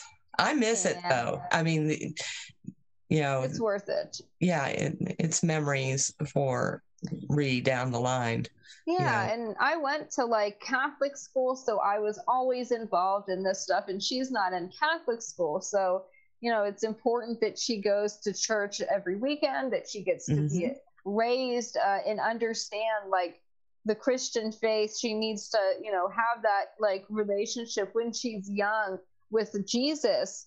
Um, and also just to have other kids who are also Christians because she had one of the girls like at the top of the street um, told her that God wasn't real and it really upset her. Oh my gosh. And this is, by the way, a little kid whose mother had shaved half of her head. You know, it's like, you know what kind of parent that girl had who told her that God wasn't real or didn't exist. I can't believe any anybody would tell that to a six year old or a seven year old. Like, what is wrong with them? I don't know that, you know, it's just a sign of the times. I mean, hate to say it, but we've been uh, barreling at warp speed to uh, this moment where, you know, we have to raise our children right. And uh, church is a very important part of that and, and living it, showing them what it means to be a real Christian and uh, because they're going to encounter th- these people who've been brainwashed for the last several decades. Um, yeah, it's it's hard. It's hard. And you know, who would shave their kid's head into like that weird mohawk looking thing um, I don't know why anyone would do that to their kid. It's just bizarre. So yeah, that's um. just and and maybe the little girl asked her asked her to, but you know what? Yeah, as a parent, we should use, you know, some common sense and discernment and say, no, she didn't "No." like it. That poor kid, she hated it. it Oh, it was really? like the mother did this to her. Yep, and she didn't like it. She thought she looked like a little boy, Oh. um, and it was like sad. I felt bad for her, and I just I feel so bad for that little girl that she doesn't have Jesus.